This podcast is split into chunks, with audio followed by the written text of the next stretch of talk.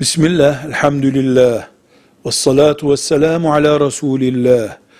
Allah bir şeyi yapın diye emrettiği zaman, bu yapın emri iki boyutta anlaşılabilir. Muhakkak yapacaksınız. Yoksa sizi cezalandırırım demeyi murat buyurmuşsa Rabbimiz buna farz denir.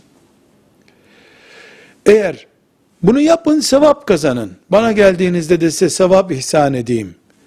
Buyurduğu, bunu murad ettiği kastediliyorsa buna sünnet denir. Kesin emirlere farz, Allahu Teala'nın bizi serbest bıraktığı, sevap istiyorsanız yapın demeye getirdiği şeylere sünnet diyoruz.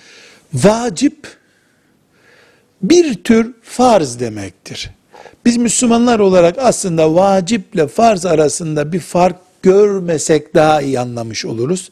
Peki neye, neden kullanılıyor? Hanefi mezhebi alimleri farzı bir puan düşürüp yine mecbur ama bir puan düşürüp allah Teala'nın emrinin ağırlığı itibariyle bize bunu tanıtıyorlar. Diğer ulema farz ve vacibi zaten eşit manada kullanıyor. Velhamdülillahi Rabbil Alemin.